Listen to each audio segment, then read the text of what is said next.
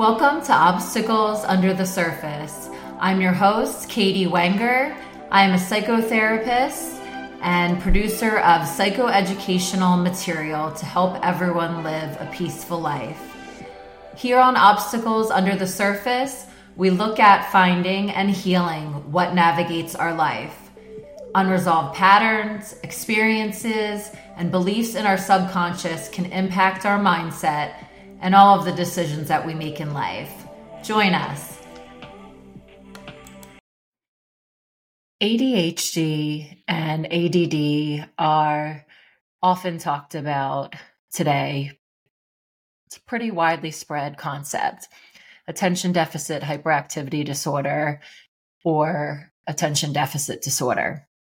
Some people also talk about just a general lack of focus or a lack of focus in certain situations or with certain topics or tasks. So, this is something that clients commonly talk about, and people often will ask me questions about.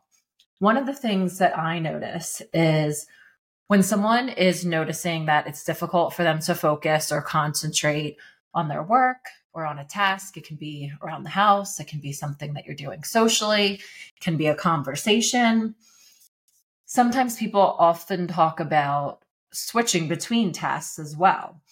And, you know, we commonly call this multitasking. It's become very popular, although it's not very efficient or productive. We know that we get a lot more done when we focus on one task, see that through, complete it, and then move on to the next but our lifestyle doesn't always conform to that. So we may be interrupted, we may run out of time that we have and have somewhere else that we have to be, or a meeting, or another event, or something else that we have to attend to. So that interrupts the original task that we were doing. And then it's hard to come back and regain focus. Multitasking is terrible for your focus and concentration because you're constantly asking your brain to switch between what functions it's using, maybe what part of the brain you're using, and even what strengths you are capitalizing on or what areas of growth you're trying to improve on. So, whenever you can avoid multitasking and just focus on one task, I would highly suggest doing that.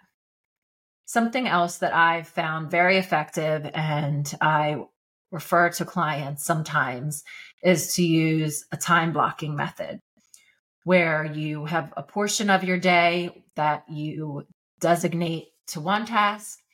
And then when that's complete or the time is up that you've allocated for that, you move on to the next. Or maybe it's different days of the week.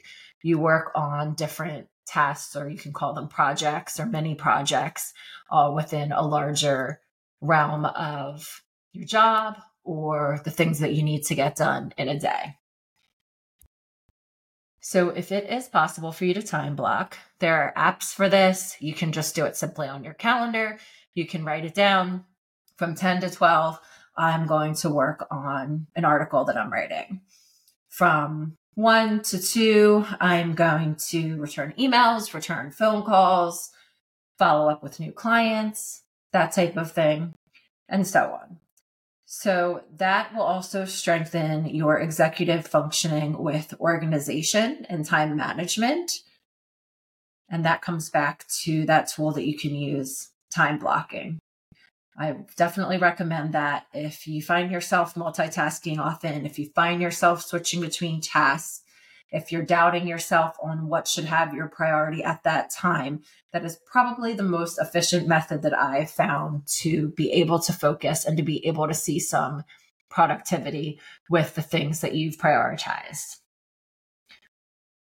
One of the things I know gets in the way of people's lack of focus and concentration is attending to tasks they know they need to get done or they're accountable for, whether they're accountable to someone through their work or it's something that you know that you have to get done versus tasks that you are getting done for other people. Taking care of your children, cleaning the house, doing something that you offered to do for someone else, helping someone else with a task for work that is not technically your responsibility, but you offered to help with or to help train them on. The last few tasks that I mentioned are areas where you could receive some external validation. You can get some validation from others. You will most likely get a thank you. You will hopefully get some appreciation. You will get some recognition and validation for what you have done that positively impacts someone else or provides a visual example of something that you've accomplished.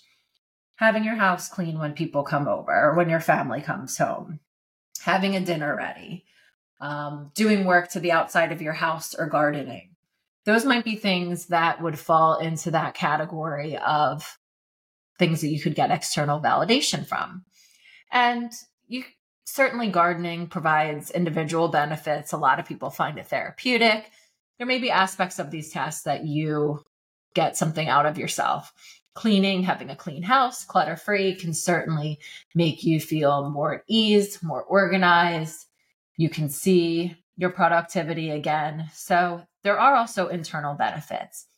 But what I'm challenging you to think about is do you shift your focus from tasks that you know that you need to get done and that you will feel better getting done to tasks that you feel like you will get more external validation from, that you will get more note, more notice, um, noticing of that being completed from someone else than, let's say, if you finished your article and you're the only one that knows that it got done that day. Sure, at some point it might be published. You might have to turn it in to your employer. You might have to send it to other people. So you could get that external validation there potentially.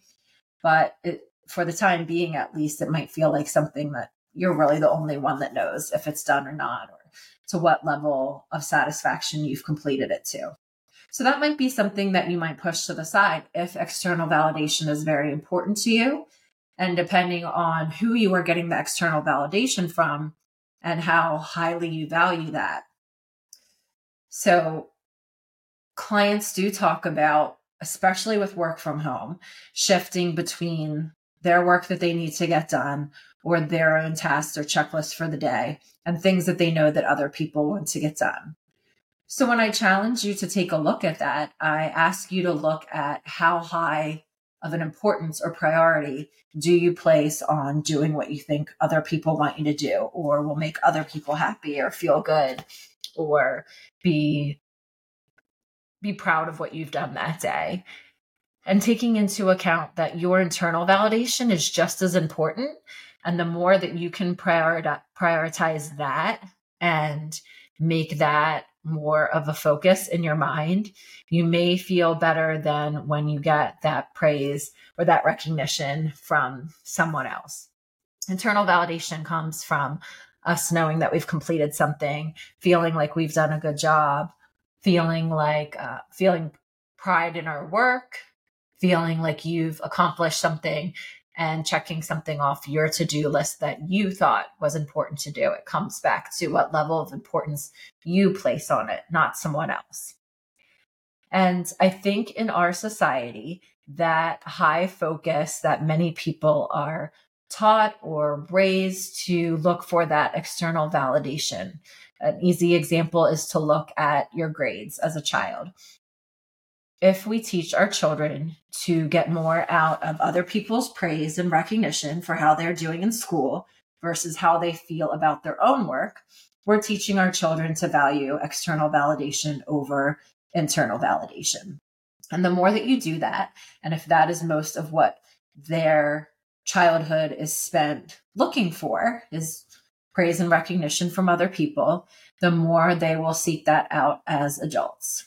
And there are benefits that come from that. It is important. Certainly, we want to be accountable to other people in our lives, especially those that we have responsibility to. But we also want to make sure that we are starting with internal validation. I link this to self compassion, I link it to self love, your self concept, feeling good about who you are, and knowing who you are. The more that you can feel good about what you've done and you can decide what is your priority, the more you will feel that connection with yourself. And I think as a secondary impact of that, that then shows to other people that you feel good about yourself. You feel good about what you do every day. You rank your priorities as the most important or high up on the list, and that you have some direction and also probably contributes to your executive functioning with organizational skills and time management because you have more of that clearer picture.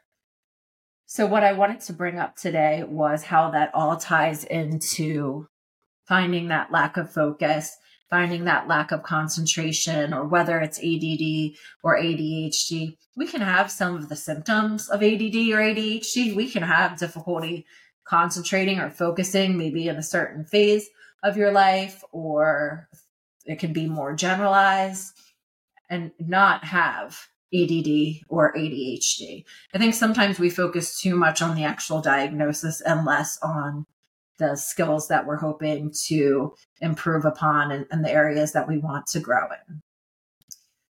So, being able to come back to that internal validation, being able to keep clear thoughts and time management with something like time blocking, you should find that that lack of focus and concentration decreases and you have less of that doubt of what should I be doing right now? Is this what I should be spending my time on? Should I be doing something else that someone will expect of me to have done before the end of the day? Again, there's situations where that applies with an employer or with things that have to be done for safety reasons, for the care of others, for the care of yourself. But often your inclination on what you need to get done that day is the right one. And I suggest that you stick to that, come back to that, and validate yourself for those tasks that you get completed. And I would be interested to hear how you find your lack of focus and concentration changing, hopefully improving for the better.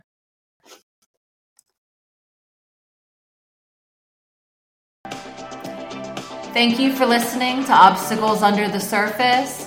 And remember, Though we often address smaller and more detail oriented issues, it is common to miss those that are under your surface and are subconscious. And that is the way to free yourself from this pull on your psyche. Join us for the next episode.